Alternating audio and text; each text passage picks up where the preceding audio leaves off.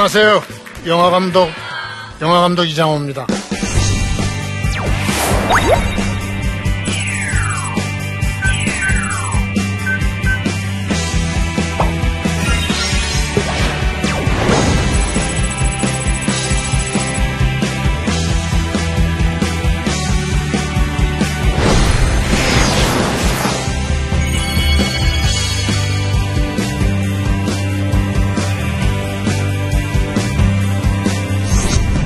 저는 별들의 고향이란 영화를 처음 만들어 가지고 어, 이제 나이 자꾸 먹어서 40년이 됐어요. 영화 한 지 40년이 되는데 정말 특이할 만한 것은 40년 동안에 영화 만들고 일한 횟수는 13년밖에 안 되고 27년이 바로 하나님이 저를 사랑하셔가지고 내리막길 슬럼프에서 어, 이렇게 연단을 하도록 만드셨거든요. 그런데 어, 재미있는 것은 13년 동안에 20편밖에 영화를 못 만들었는데 작년 재작년 말과 작년 초에 한국 영상자료원에서 영화 역사 100, 100년 동안의 어, 베스트 10을 뽑았어요. 100편은 순위가 없이 그냥 다 발표해버렸고 위에 베스트 10은 순위를 밝혔죠. 근데 그, 어, 10편 안에, 어, 제 영화가 3편이 들어가 있습니다. 근데 한 편 이상의 영화가 있는 감독은 저밖에 없어요. 그러면 이게 뭘까요? 40년 동안에 27년 슬럼프, 13년밖에 일 안 하고 20작품밖에 안 했는데 뭐 100편 이상의 영화를 만든 감독들도 많고 정말 그동안에 점점 점점 발전해서 오늘의 한국 경제와 걸맞는 한국의 문화 중심에 아, 그런 감독님들이 계신데 그분들도 한편 그래서 나는 이거를 가만히 제가 저를 연구해 봤어요. 그랬더니 이게 다 고난 끝에 하나님이 주신 고통 끝에 만든 영화들이더라고요. 그러니까 고통이 없으면은 작품을 만들 수가 없다라는 거는 여기 어머니들이 계시죠? 아이 날때 엄청나게 고통스럽다면서요? 그렇지 않으면 생명이 잉태 아, 나올 수가 없죠. 분만할 수가 없죠. 아, 그러면 제가 영화 만든 거는 어머니들이 아이 낳은 거하고 비슷한 것 같아요. 정말 고통스러웠습니다. 제가 첫 번 별들의 고향을 만든 영화가 아까 말씀드린 베스트 10에 들어가 있어요. 이거는 물론 아, 오랜 조감독 생활, 절망밖에 없는 그 조감독 생활을 하면서 어, 수없이 느껴고 깨달았던 것을 어, 영화 만들면서 에너지가 되어서 사용했어요. 그리고 한국 영화에 대한 불만, 이런 것을 다 하나님이 저에게 조감독이라는 8년 동안의 그 고난 속에서 깨닫게 해주신 거죠. 그렇게 해서, 어, 별들의 고향이 대박이 났어요. 근데 손님이 많이 들게 되고 인기가 하루아침에 높아지니까 그 다음에는 내가 고생해서 이런 결과가 왔다. 하나님이 주신 것을 싹 잊어먹고, 어, 내가 잘난 줄 알고, 어, 그러고서 영화 만드는 것들을 보니까 정말 경박하기 짝이 없는 것들. 그래서 기회가 오니까 나는 그걸 위기로 만들었어요. 그 다음에 대마초 연예인들 사건에 휩쓸려서 대마초 딱 한 번 폈는데 하나님이 호되게 혼을 내셔가지고 아, 4년 동안 활동을 못했어요. 어, 그, 그 당시에는 4년이라고 정해졌으면 교도소에 앉아서 기다리는 심정일 텐데 무기한 활동 정지 명령을 받았어요. 그러니까 절망이었죠. 그- 그때도 하나님 원망했어요. 어쩜 이러실 수가 있을까? 근데 웬걸 그 끝에 다시 영화를 만들게 되는데 그 영화가 바로 바람 불어 좋은 날입니다.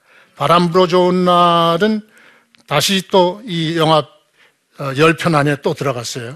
근데 어, 바람 불어 좋은 날 때 저는 드디어 예수님 앞에 무릎을 꿇게 됐는데 어, 이게 예수를 믿게 된 간증 중에 하나입니다. 바람 불어 좋은 날을 어, 명보극장에 붙였는데 그 명보극장에서 어, 신우회가 있어서 성경 공부를 하자 그래요. 근데 극장이 그- 지금도 그렇지만 극장이 왕이거든요. 비위를 맞춰야 돼요. 그래서 나는 비위 맞추려고 성경 공부에 참석했죠. 그때 성경 공부를 인도하신 분이 우리 하영조 목사님, 돌아가신 하영조 목사님이 성경 공부를 인도하셨는데 말씀을 듣고 나서 내가 이 뒤에 지갑에 있는 부적이 너무 부끄러웠어요. 그래서 그거는 우리 어머니가 영화 오래간만에 다시 만드는데 흥행이 잘 되라고 해주신 거거든요.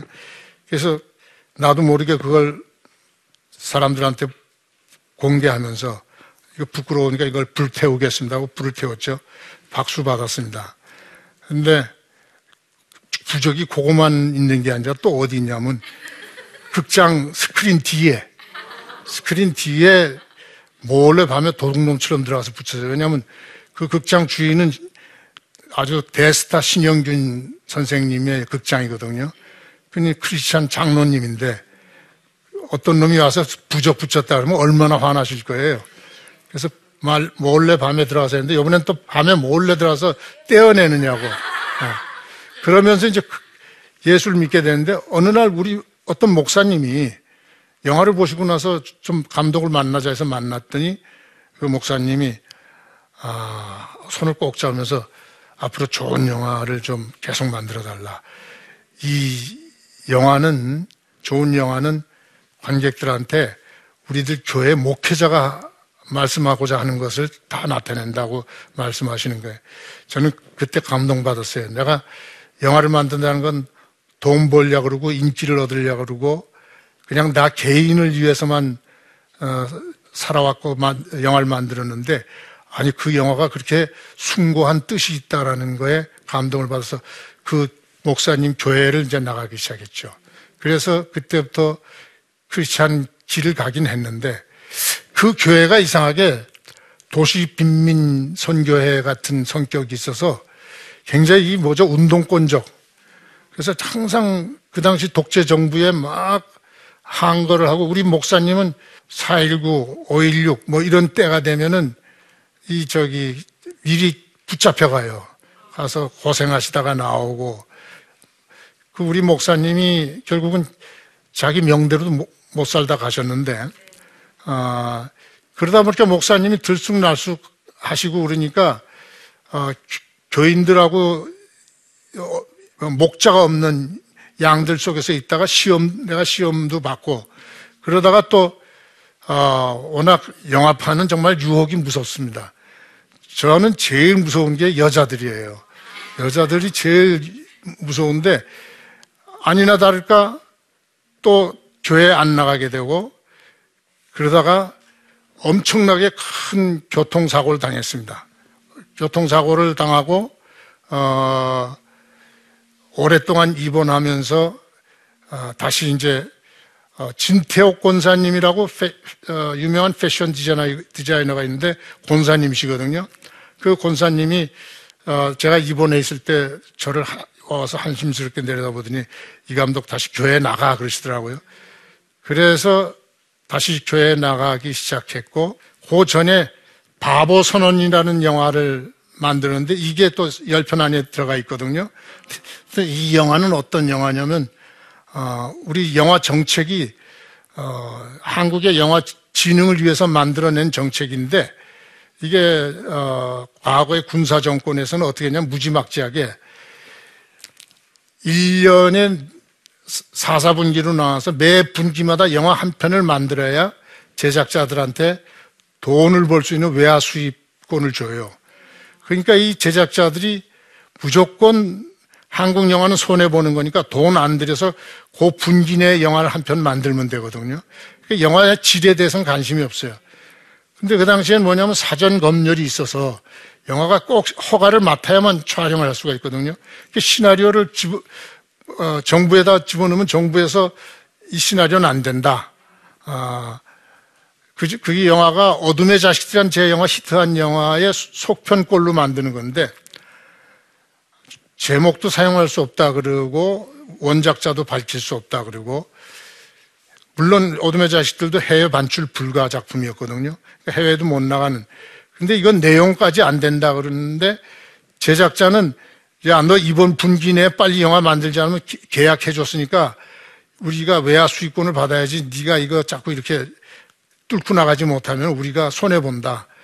그러니까 양쪽에선 저를 압박을 주는 거예요. 그래서 저는 도저히 견딜 수가 없어서 아, 내가 영화를 이제 그만해야겠다. 그럼 영화를 고만하려면 아, 이 사람들이 스스로 나를 선택하지 말아야지. 영화를 망치는 수밖에 없다. 그렇게 해서 영화를 망치려고 애를 쓴 영화입니다. 그러니까 내가 옆에까지 알고 있는 영화 상식에 반대로만 막 촬영을 했어요. 그러니까 우선 영화가 시나리오가 없이 찍으니까 현장에 가서 막 즉흥적으로 만들다 보니까 대사가 없어요. 그 영화 다 만들고 나서 그 내 영화를 미리 그때는 모두 사가거든요. 그 사람들이 시사회를 하는데 시사회가 끝나고 나서 이렇게 돌아다 보니까 한 명도 없어. 다 나가버렸어. 도저히 견딜 수가 없었던 모양이에요. 그 우리 제작, 제작자는 고개를 푹 숙이고, 그 우리 모두 잘, 죄진 사람처럼 모두 앉아서 조용하게 있는데 드디어 이 양반이 고개를 들더니 야, 잠깐 한눈판 사이에 이장호 아주 영화 개판으로 만들었구나. 그러더라. 그래서 그 영화는 창고에 들어가서 이제 뭐 빛을 못 보는 거예요.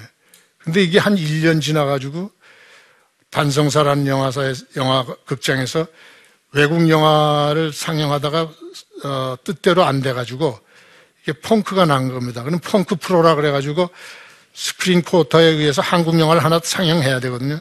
그때 이제 어, 그냥 안 될 영화, 확실히 안 될 영화를 골라서 어, 영화에 붙이는 거니까 땜빵만 하는 거죠. 스크린 쿼터.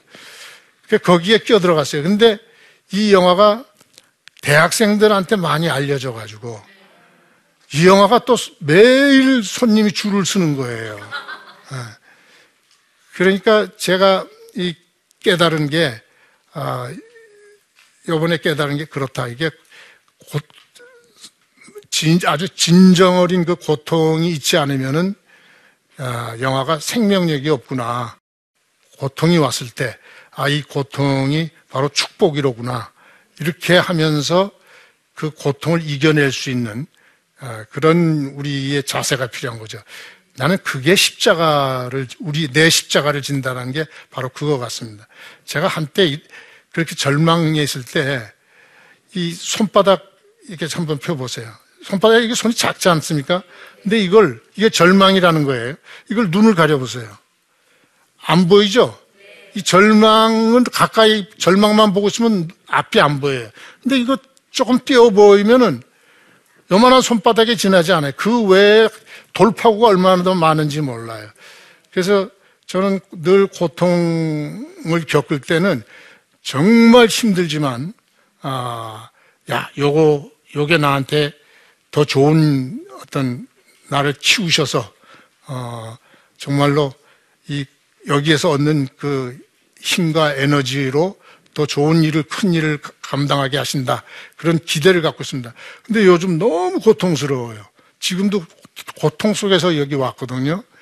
왜 그러냐면 제가 사무실을 옮기면서 사무실에 있는 모든 책들을 나누어 가지고 어, 내 집에 있는 방에다가 이제 옮겨놨는데 이게 너무 많으니까 정리를 할 수가 없어가지고 난 또 이 옛날 쓰던 물건들을 버리지 못하고 내가 끄적거렸던 것도 버리질 못하거든요. 이걸 늘 잔뜩 쌓여 있는데 어디다가 정리해야 좋을지 모르니까 맨날 들어간 멘붕 상태로 한심만 푹푹 세우고 있어요. 그러다가 아까 조금 전에 전화가 왔었지만 인감도장이 필요한데 인감도장을 내가 어디다 뒀는지 USB를 어디다 뒀는지 이게 계속 필요한 게 찾아지는 거예요. 근데 그럴 때마다 온 방을 뒤집어 엎고 뭐 서랍까지 다 뒤져보는데 없어요. 어제 오늘 아침에는요 정말 최고의 절망 상태가 자동차 아침에 열쇠가 병원에 가야 되는데 일찍 일어났거든요. 7시에 깨어나서 병원에 가려고 그러는데 이번엔 또 자동차 열쇠를 어디다 뒀는지 몰라요. 그 혼자서 막 찾다 보니까 너무 외로워. 그래가지고 마침내 아- 깨우기 싫지만 아내 깨웠어요. 그래서 야, 난 미치겠다. 이거 좀 도와달라 그러니까 아내도 또 열심히 지금 이제 막 나처럼 뒤집기, 뒤집어 놓기 시작하는 거예요. 그래도 미심쩍어서 나가 보니까 차 밑에 떨어져 있어요. 어, 차 문도 닫질 않았더라고요. 어, 그래서 고통 끝에 깨달은 메시지는 빨리 여유를 갖고 정리를 하고 살아라. 어떻게 이렇게 사냐. 어, 그러니까, 어, 오늘 여러분들한테 이 말씀을 아마 해 드리려고 오늘 아침에 그렇게 고생을 하지 않았나. 십자가를 진다라는 것이 바로, 어, 예수님이 그, 예수님이 인간으로 오셔서 얼마나 고통스러우셨겠어요. 그죠? 그거는 우리가 화면 볼 때마다 정말 끔찍한데, 아, 그 십자가를 지고 가셔가지고 거기에 또 못이 박혀서 어, 고통으로 돌아가신 그왜왜 그렇게 그분이 그렇게 하셨죠? 바로 우리를 위해서 그런 거 아닙니까? 그러니까 우리를 위해서 했는데 우리는 아, 크리스찬이 되면은 뭔가 행복해지기를 바라지 않습니까? 행운. 근데 사실은 그 찬송가 가사에 어느 날 저를 울린 가사가 있습니다. 내 주를 가까이 하게 하면 십자가 짐 같은 고생이나 아, 내 일생 소원은 늘 찬송하면서 저는 그 찬송가를 어느 날 새벽 기도 가면서 방송에서 듣다가 그냥 어, 울고 말았어요. 왜냐하면 내가 영화를 만드는 일이 그게 마치 어, 내한테 그 즐거움이나 주고 그렇게 생각했던 너무 쉽게 생각했던 거. 근데 그 영화를 만드는데도 그렇게 어려움이 많았거든요. 그 어려움을 너무 쉽게 대하고 있는 내가 아 이게 많은 크리스찬들이 교회에 나가서 기도하는 게 더 이상 고통이 없게 해주십시오. 마치 오늘 아침에 내가 열쇠 마지막으로 찾으러 나가면서 하나님 제가 뭐 잘못한 게 있어요? 왜 이렇게 시련을 주시는 거예요? 아 열쇠를 이렇게 숨기셔가지고 어떻게 하시겠다는 겁니까? 아, 그러고 나갔거든요. 그런 것처럼 우리는 뭔가 좀 힘들고 고통스러우면은 이게 하나님이 저주가 아닌가. 그렇게 사, 40년을 살아왔으면서도 27년 축복의 슬럼프라는 걸 맨날 말하고 다니면서도 하루아침에 뭐 잠깐 괴로우면은 하나님 왜 이러시지? 이런 말이 저절로 나와요. 그만큼 아까 제가 서두에 읽었던 것처럼 우리는 건망증이 너무 심해요. 예수님의 십자가를 늘 바라봐야지 그제서야 아 나는 아무것도 아니구나. 내 십자가는 정말 가볍구나. 이렇게 생각하게 되는 것 같아요. 그럼 27년 내리막길 끝에 나온 작품은 뭡니까? 라는 의심이 생기실 거예요. 그죠? 그 전까지 만든 영화가 많은 그 사랑해야 할 관객들을 이용해서 돈을 벌고 또 인기를 얻고 내 명예를 구축하는 그런 이기심으로 살아왔다면은 27년간 내리막 슬럼프에 의해서 정신 차리고 만든 영화는 내가 빚진 자로서 그 관객들에게 영혼을 생각하게 하는 그래서 우리의 영혼이 가야 할 곳이 어딘가 그걸 깨닫게 하는 영화 그 시선이란 영화가 작년에 나왔습니다. 27년에 그 축복이 뭐 어떤 영화인지 그걸 여러분들이 좀 발견해 주셨으면 좋겠습니다. 여러분 고맙습니다.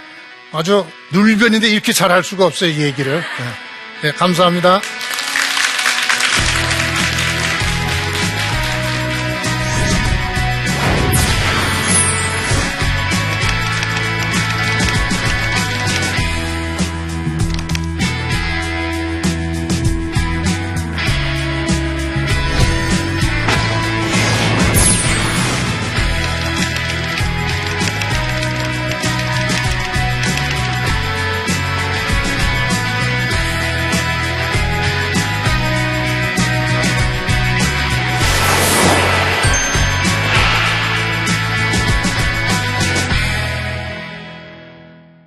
제 입술은 열심히 제 입술을 사용했지만 성령님께서 말씀해 주셨는데 다시 성령님께서 도와주실 것 같습니다. 안녕하세요, 감독님. 예수님을 만나고 난 뒤에요. 네. 영화 감독님으로서 네. 변화된 마음가짐이 있으시면 어떤 게 있는, 있으신지 네. 궁금합니다. 아, 많죠. 어, 우리는 어, 인간이기 때문에 어, 외모를 많이 보게 되고 또 그 사람의 어, 어떤 풍요함, 어, 돈이 많은 사람이면 저절로 마음이 끌리게 되고 어, 여러 가지 우리 속물적인 그것을 벗어나지 못하는데 저는 정말 예수님은 말이에요. 하나님이신데, 절, 전지전능하신 절대적 하나님이신데, 인간으로 오셔가지고, 그것도 보통 인간으로 오신 게 아니고, 가장 가난한 동네에 짐승이 사는 곳에서 태어나셨어요. 그렇죠? 그리고 죄 없는, 죄가 없으신데, 십자가에 못 박혀서 돌아가셨단 말이죠.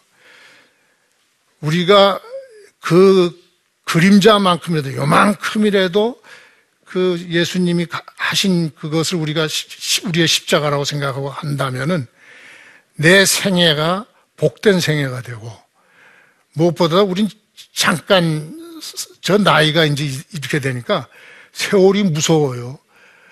아니 엊그제 내가 신입 대학 신입생 환영회 같았는데 이게 뭡니까?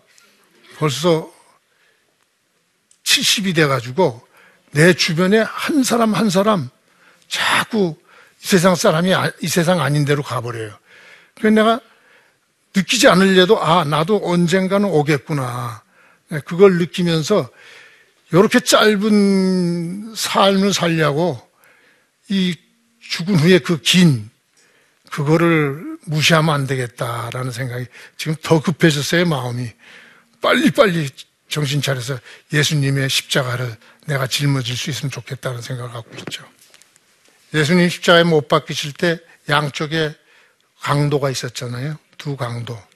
그 중에 한 강도가 어, 주님 낙원에 가실 때 저를 기억하시옵소서 그랬잖아요. 그 한마디에 이 일생이 아, 완전히 이 사람은 180도로 바뀌어서 아, 예수님 오래냐면 아, 내가 네가 천국에 내 옆에 있을 것이다라고 예, 용서해 주셨어요 죄를. 그러니까 아, 우리가 기대할 수 있는 것은 바로 그 강도처럼 우리가 잘못 살아온 것을 고백하고 단숨에 하나님 예수님의 용서를 받아가지고 천국에 가서 예수님 곁에 살 수 있는 겁니다. 그래서 늘 그 저는 그 생계형 강도, 먹고 살기 위한 강도, 저는 아, 그 강도를 굉장히 부러워합니다. 예. 나는 쾌락형 강도거든. 예, 그 사람은 생계형 강도. 여러분들에게도 그 강도와 같은 대전환의 예, 행복과 축복이 있기를 하나님 이름으로 소망합니다. 감사합니다.